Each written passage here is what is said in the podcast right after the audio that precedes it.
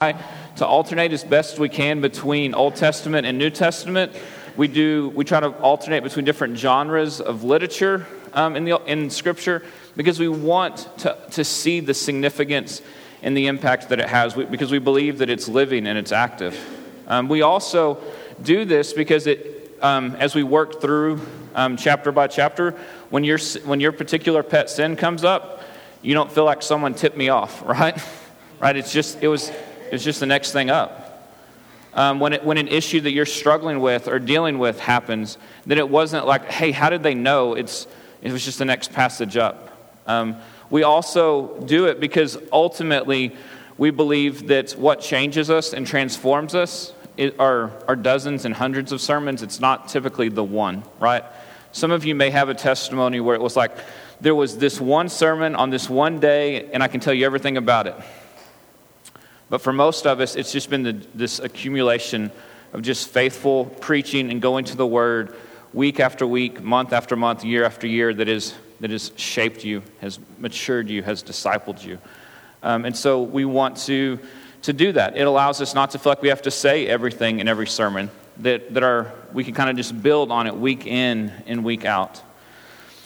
So we'll be starting First John, and there's a few things we need to know um, as we get into it. First is, is who wrote it.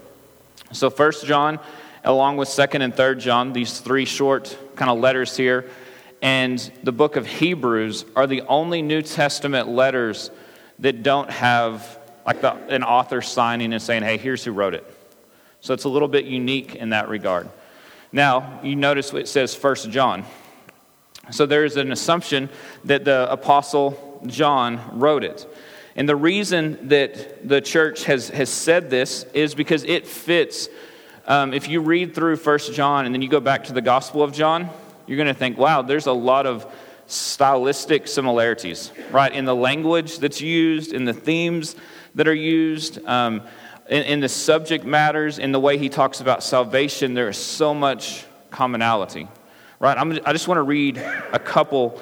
There's dozens of these, but if you read uh, 1 John, like 3 8, we hear this Whoever makes a practice of sinning is of the devil, for the devil has been sinning from the beginning. The reason the Son of God appeared was to destroy the works of the devil. And if we turn over to John chapter 8, verse 44, um, you are of your father the devil and your will is to do your father's desires. He was a murderer from the beginning. He does not stand in the truth because there is no truth in him. When he lies, he speaks out of his own character, for he is a liar and the father of lies. If we read in John, um, not First John, in John 9:41, we, we see this. Jesus said to them, If you were blind, you would have no guilt. But now that you say we see, your guilt remains. And if we turn back to First John 1 8, if we say that we have no sin, we deceive ourselves and the truth is not in us. And and so if we just look, we could go through and spend the rest of the morning just looking at these like passages back and forth of just the similarity in the in the line of thinking, in the vocabulary used, and in the themes. John, the apostle, really likes to create um, contrast. So he likes to talk about light and darkness. He likes to talk about truth and falsehood right? He likes to create two groups and say, you got to be in one. There's no third place to be. So he's like, you either have eternal life or you don't.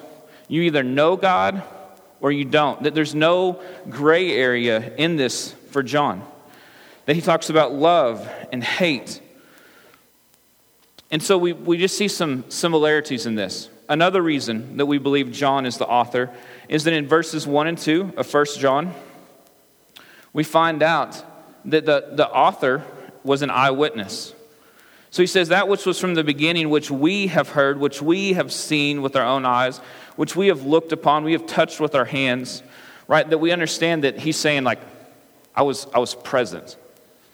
I mean, if you remember in the Gospel of John, John likes to refer to himself like as the beloved disciple or the one whom Jesus loved, right? Like he doesn't call, he doesn't say, hey, I, John, ran faster than Peter, right? He says, you know, the beloved disciple was quicker than Peter, you know? like that I beat him there. Like that's, that's kind of the way he talks. And so what we see here is that we know that the author of, of John, of First John, is an eyewitness. We'll also see as we look through this, this book over the next several weeks is that he writes with authority. He doesn't suggest things, he says things, right? He writes with a, an apostle's authority that he can make strong and bold claims. And we're going to look here in a second as to why he might not have um, signed it. We'll talk more about that. But, but so we see that it's got similarities to John. We see that, um, that he was an eyewitness, that he writes with authority. And then history simply tells us um, through the church fathers, beginning in about the year 155, Polycarp of Smyrna writes, and he quotes from 1 John 4 as he's writing a letter to the church in Philippi. Right? We see Eusebius um, about 50 years later, as he's writing, he refers to John's greater letter, and he's talking about 2nd and 3rd John. He says, but he had the greater letter, meaning 1st John. And that we see that the early church just, they knew John had written it, and so they, they write that. And there's, there's tons of historical evidence that this letter has been attributed to John. All right, so who's it written to? It's written to believers. So if we look in chapter 2, verse 20 and 21, so he says, But you, his audience, have been anointed by the Holy One, and you have all knowledge. I write to you not because you don't know the truth, but because you do know it, because no lie is of the truth. And so, what we see is he's writing to believers. He's writing to the church, and he's saying, Look, you have the truth. You already have it. But I need to remind you of some things. We need to, we need to talk about some things. And so, he is writing to encourage and to edify believers, to recall what they've already been taught, what they already know. Where are these believers? We know that John was an elder at Ephesus. And so, most likely, this was a letter that was being sent out to a group of churches um, in, in Asia, in the, in the area around Ephesus. So, if you're not sure where that is, if you, think, if you hear Asia and you think China, what, it's modern day Turkey, right? And so, Turkey is kind of the place that, where Europe and Asia meet, if you're, if you're good with a map. If you're not, it's where Asia and Europe meet, okay? So, it's Turkey, all right? So when he says Asia, it, it's not far east um, as much as, as the Near East. Um, what is it? It's actually, it's really not a letter in the traditional sense because it doesn't say, you know, to these people by John. It's a circular letter. And what it means is that it's being sent to a group of churches that are all facing a similar struggle. And what's going on is that there is um, some itinerant preachers who've been going around to the churches around Ephesus. And what they've been doing is they've been teaching some things contrary to the gospel. And so now John has written a letter that's meant to be sent to all of these churches to be read to combat what's going on. That he's going to combat the theological issues and the ethical issues of these false teachers. And so what would happen is they would get the letter from John, and whoever was reading it would, would then direct and say, to the Church of Redeemer that is found in Pampa, right? And then it would be passed on. And so the person who's reading in that place, and it would be from John to these people, but it was meant to be passed around. But it's an interesting letter because it's really it's a letter full of rhetoric. And, and the type of rhetoric that John is going to use um, is it means to deepen already held beliefs. And so you're going to see a lot of similar, it's, it's, almost like it goes in a circle where he's going to continue to bring up some similar ideas with a little bit of nuance and a little bit of like depth to it. He's going to do, use a lot of repetition. He's going to use a lot um, of strong language. He's going to go pretty hard at his enemies. And all of it is, is meant to bring about peace and assurance to those who right now are feeling like they're being attacked. And so ultimately, the purpose um, of his letter is to combat false teachers. And we'll talk about that just a little more here in a second. When was it written? Most likely it was written between 90 and 100 AD. It, it could have been as early as 70, um, but most likely it was written in the last decade of the first century. So, why, did, why is John writing it? False teachers have emerged. And, and, and what has occurred is that there are a group who are denying the humanity of Jesus. They're saying, yeah, yeah, yeah, okay, if, if it was God, he wasn't, he wasn't human. And then there's a second group that's popped up who are saying, and they're denying the divinity. And they're saying, man, Jesus was a good dude. Wise, better than us, faithful, but he was just a man. Just a man. And so these, these teachings are, are really going to be the birthplace um, of something called Gnosticism, which is the idea that we're saved really by our knowledge. Um, that's going to tend to look at Jesus as not being fully God and fully man. Um, they're going to say, you know, there wasn't a virgin birth. He was just a better kind of class of man. Um, that he was um, often what would be taught was that Christ, so Jesus was a guy, and after his baptism, Christ descended upon him. And then that's why he was able to do miracles. And then right before he went to the cross, then Christ ascended back to heaven, and so then it was just Jesus dying, just a man dying. And so what's going in is they're, they're taking these things that are talking about Jesus, right? But they're taking it and they're, they're taking these things that are not true, these falsehoods, and trying to say, well, we, we love Jesus too, right? And they're, they're trying to weasel their way in. If you remember in Acts chapter 20, right, that is as Paul left the church in Ephesus, he warned them specifically. He said, Look, you're going to have to be on guard as he's talking to the elders. There are going to be wolves who are going to come from within who are going to look to devour. And what we see is that has come to be. That there are those who have come from within. In 1 John, um, John will talk about those who are from within. And they've, now they've walked away. They're false. They are not with us, and yet they're looking to destroy the church. And so, what has happened is a lot of the believers in the church are rattled because it's folks that they knew, that they loved, who have now walked off and they're teaching these abhorrent things about Jesus. They're discrediting Jesus. And so John's letter here is super tender, super pastoral, right? Where he is just going, man, I know you and I want to give you deep reassurance. And I want to give you some criteria as to how to evaluate the claims of what these men are making so that we can go back and look at the truth of who Jesus is. If we look in 1 John 5, verse 13. By this we know that we abide in him and he in us because he has given us. I'm sorry, I'm reading out of chapter 4. Um, I write these things to you who believe in the name of the Son of God, right? So he said, I'm writing to you believers that you may know that you have eternal life. And this is the confidence that we have towards him. Like he is writing a letter to those who are, they're staggered a little bit.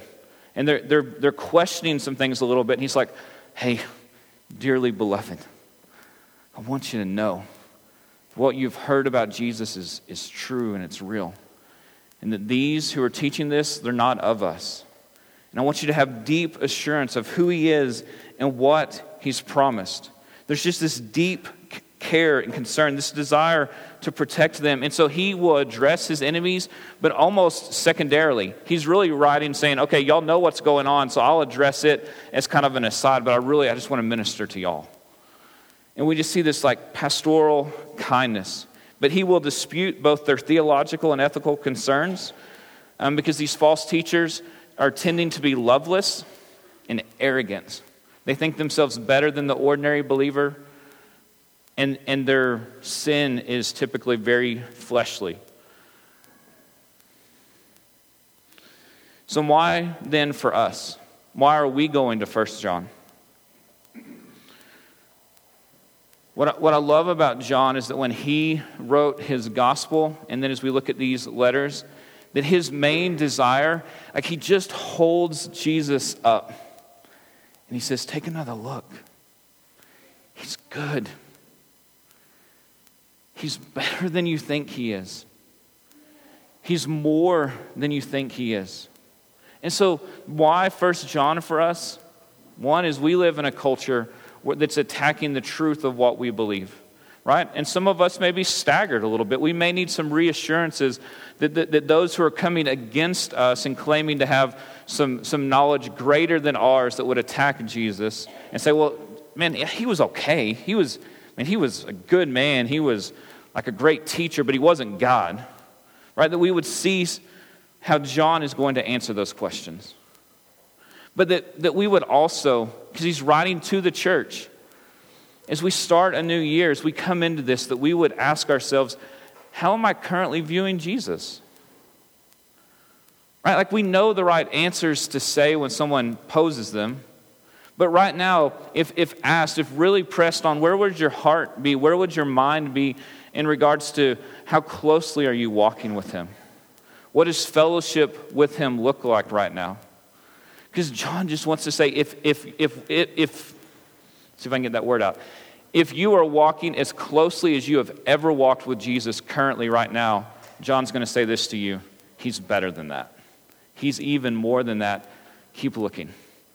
It's like a diamond turning, and we see another facet of Him.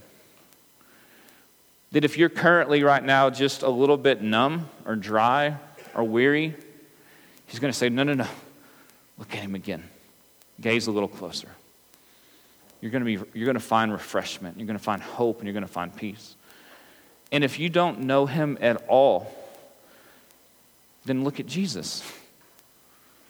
The author and the finisher, the author and the finisher of our, our faith, our rescuer, our Savior, the one who has eternal life. We live in an area that likes to kind of blend, right? Like, so where John is going to say there's two groups. You either know Jesus or you don't. We live in an area that kind of likes to say, well, there's folks that know Jesus, and so they act like they know Jesus. And then there's everybody else, and they know Jesus, they just don't know that they know Jesus. Right? Because we're just, we're all Christians here. And John's going to say, no, no, no, no, it's not how it works. You have him or you don't. And he draws little clear lines.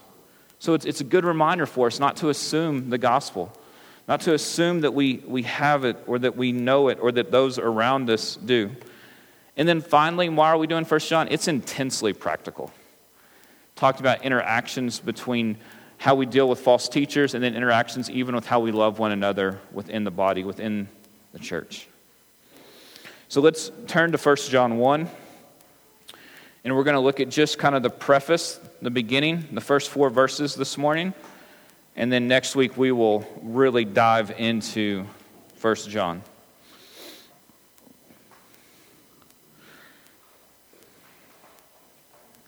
Verse 1 That which was from the beginning, which we have heard, which we have seen with our eyes, which we looked upon and touched with our hands concerning the word of life. The life was made manifest, and we have seen it and testify to it and proclaim to you the eternal life which was with the Father, which was made manifest to us.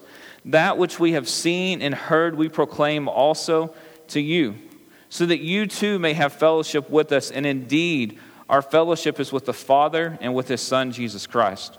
And we are writing these things so that our joy may be complete. So, as he begins his letter, right? He just he reminds us of a few things. In the, in the very beginning he says that which was from the beginning. He's going to say like john loves kind of flowery language here. He starts john 1 saying the same thing right? That in the beginning was the word and the word was with god and the word was god. Right? That he's taking us back to the fact that, that this jesus who there are men in the church attacking he's saying no no no. He was in the beginning. Like He's eternal. He has always existed. He's just reminding them of, of the birth of this. And he says, So we have heard it. He starts to talk about senses. Like we've heard him, and we have seen with our eyes, and we have looked upon, and we have touched with our hands concerning the word of life. And he's just using here this phrase, the word of life, to mean Jesus. Like that in the beginning was Jesus. And then Jesus steps into history, and we have seen him, we have studied and gazed upon him, and we have heard him, and we have touched him. Like, we, we know what it is that we're talking about. That this life was made manifest, it was shown, and we have seen it. We testify to it, and we proclaim to you the eternal life, which was with the Father, was made manifest to us. That he's, he's just reminding them that it's not just some philosophy, some theory, some man made thing. He's like, we touched it, we heard it, we saw it. Jesus is eternal, He is both God and man. And so, what John is beginning his whole thing with is the incarnation the fact that Jesus was God and He put on flesh, that He came to walk among us, to dwell among us, that Jesus was a real historical figure. He was also God. And I think for many of us, we take this idea for granted. Right? Like that it doesn't feel like that big of a deal that God would put on flesh. And if that's the case, if we don't, if it doesn't feel like that big of a deal, we think too highly of ourselves. Right? Like we, we think too highly, like this week. If you've avoided all the big sins, like you haven't done anything that someone would be able to come up here and say, here's how they sinned, think about your heart. Think about your mind and how sinful you are right? How affected you are. That even in your best days, in your best motives, that things are always wanting to twist away, right? Like that we just have this bent to kind of twist away from the Lord, to twist to self pleasure, to self focus, to self worship. And that we have to work really hard through the sanctification of the Spirit to really to make much of Jesus. Because what we really want to do is to make much of us. And if I can get that while making much of Jesus, that ain't too bad, right? Like, that's how broken that we are. That we, we're looking to always, yeah, Jesus is good. Do y'all notice how much I love Jesus? Right? Like, there's just this thing in us that draws us. And so, if we don't, if we're not honest about our own sin and our own bent towards it, then the incarnation feels kind of small. Like, okay, Jesus put on flesh, not a big deal except the God of the universe, creator, sustainer, in whom all things hold together, put on flesh and left eternity to step into time, into history, to be dependent upon parents, to be raised, to work a blue collar job, to be mostly not known and ignored for 30 years, to have a three plus year ministry and then to be brutally murdered and mocked and humiliated and lied about. Right? That, that we, we forget these things. J.I. Packer writes this about the incarnation that in Christ we're two natures united in Him without mixture, without confusion, without separation, without division, and that each nature, divinity and humanity, retained its own attributes. So he says, all the qualities and powers that are in us, as well as all the qualities and powers that are in God, were, are, and ever will be really and distinguishably present in the one person, the man from Galilee, Jesus. That's, it's, it's almost too big for our minds to comprehend. That he was fully God, that he was fully man, he was both. And what John is doing is he's just declaring this. He's saying, look, if we're going to start, like he, he doesn't correct the false teachers immediately. He doesn't say, hey, here's what you need to go do. Here's how you're going to shut them up. He just reminds them of the truth of who we are in Christ that Jesus is everything, and that he was divine, and that he was human, and that we have seen it and heard it, that we have touched it, that we've known him. In Colossians 2,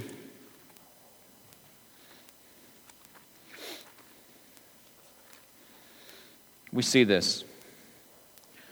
Verse 9 For in him the whole fullness of deity dwells bodily. Right? That Paul just says, like, he had it all. And then he came to rescue us. And why does this matter? Because so many people will, I mean, there's really nobody who says Jesus wasn't a historical figure. The issue simply is, is he God? And that if he's just a model to inspire us, if he's just a better human, or just a better example for us, someone that we could aspire to be like, there is no salvation. There is no redemption because he cannot satisfy and atone for our sin before a holy and perfect Father. And so this matters deeply, and it's why John would start here was like, I've touched him, I've seen him, I've heard him, I've looked at him, I've walked with him. He is who he says he is. He is God and he is man. So why does it matter? Look at verse 2. The life, meaning Jesus, was made manifest. It was shown, and we have seen it, we testify to it, and proclaim to you the eternal life which was with the Father and was made manifest to us. We care about this because in Christ is eternal life. John will tell us over and over again through his gospel that Jesus, like he is eternal life. He equals eternal life. Because he came from the Father to rescue us, to take us back to the Father, that he is eternal life. Look at just a couple of examples of this. John 5 26. For as the Father has life in himself, so he has granted the Son also to have life in himself. All right? We look at John 11 23. Sorry, 25. Jesus said to, to her, meaning Martha, I am the resurrection and the life. Whoever believes in me, though he die, yet shall live. We turn over to John 14, 6, a very familiar verse. I am the way, the truth, and the life. No one comes to the Father except through me. We could, again, we could look at several more. We're going to look at one last one. Uh, 17, 2. Since you have given him authority over all flesh to give eternal life to all whom you have given him. And this is eternal life, that they know you, the only true God, and Jesus, whom you have sent. Right? Like, so John is starting his thing with a declaration. It's not a suggestion. It's here's what truth is that in Jesus we have eternal life, and that he is man, and that he is God, that he will take us back to the Father right? That he is writing not to, remember, not to lost folks. He's writing to the church and reminding them, retelling them of this big truth. Why? Why the reminder of eternal life to those who would already have it? Because listen, verse 3 That which we have seen and heard, we proclaim to you, that you too may have fellowship with us. And indeed, our fellowship is with the Father and with his Son, Jesus Christ. The point is that we would be walking in communion, that we would be walking in fellowship, that we would have this committed partnership with God, where we are abiding in Him, where we are continually loyal and devoted and obedient. And for far too many, especially in our neck of the woods, eternal life seems to be in I know about Jesus, but that there's no fellowship with Jesus. So, the, um, a couple weeks ago, I got a letter, and it was addressed on the outside to Dad, but it came in the mail. And it said Dad, in apostrophes, Jeremy Buck. So Carson gets the mail. And so she comes walking in the room like she's just discovered like a family secret or something, right? like, and she's just like, uh, Dad? Right? Who's writing you a letter? I mean, like, she's super concerned. And so I, I open it up. And in, in the past, when I was doing student ministry, there was a group of girls um, who were in junior high that called me dad instead of Jeremy.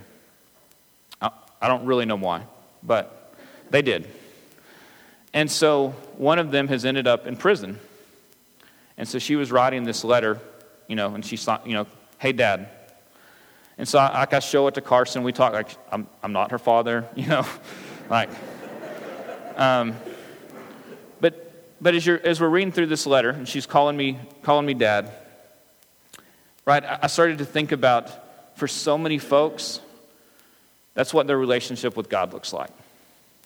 They call someone father, they call someone dad who is not their dad, who they have no relationship with, who they haven't seen in years, who they know some things about. Maybe they've, they've been around them, right? Like they've been in the vicinity of them. And maybe they even admire some things about them. And we're like, oh, that's my dad. And yet God's saying, yeah, what it looks like to have eternal life is that we have each other, that we have communion, that we have fellowship, that you're walking with me, that you're obedient to me, that you're devoted to me, that we know one another. And so when Carson calls me dad, there's no doubting it, right? There's no doubting it because she's with me. She walks with me. She's beginning to, to act some like me and some like her mom, and she, she looks like, like she's been marked by us as ours. And it's a mutual thing. Church, as we walk through First John, would we not be those who would say, Hey, Dad? And God keeps on walking because He's like, I don't know you. That we would be those who are walking in close fellowship, relationship, and communion with Him. Paul says, I, or sorry, John says, I do this in verse 4 so that my joy would be complete in you. He's saying, I want, like as a parent, like excited and thrilled to see their kid excelling or succeeding or walking in truth and being grateful for it. He's saying, Let me see you not follow the false teachers. Let me see you walk in fellowship with God and know that I will be overjoyed to see that. So, the question for us this morning is this Are we walking in communion with Jesus? And our initial first response was probably going to be yes. We got to pause for a second. Are we? Like, are we pursuing the scriptures because in it we find Christ? Or are we doing it because that's just what we do? When we go to prayer, is it because like, like we're desperate and we think maybe it's like, you know, rubbing the genie bottle? Or do we go because in it we get to visit with Abba Father? Right? Paul says in Romans 8, like he's given us the spirit of adoption. He's called us sons and daughters. He's brought us into the family. He is not distant, He is near. Because He's Emmanuel, God with us, who has dwelt in the flesh to rescue us and to take us back to the Father. So, would we not assume communion? But would we long for fellowship and communion? And so, John's going to spend the rest of this letter walking through what that looks like and how we know. He's going to begin to give us criteria to go, okay, am I or am I not? Right? Like that's going to be the whole point, is to help us have that assurance to walk with Him in that way. Right? So that's where we'll, it's like we're kind of ended on a cliffhanger, right? That's where we're headed. So this morning, the band's going to come back up here in just a moment. Um, I want to invite us just to take a second after I pray to just sit and to ask the Spirit to guide us in that. Say, Am I walking in communion with you? Am I walking in fellowship with you? Really? And to let the Spirit minister or to convict or to direct us there. After a, a couple minutes of just kind of praying and asking for that, um, the band will come up and we will we'll respond. We will worship our King this morning who has come for us, who has rescued us.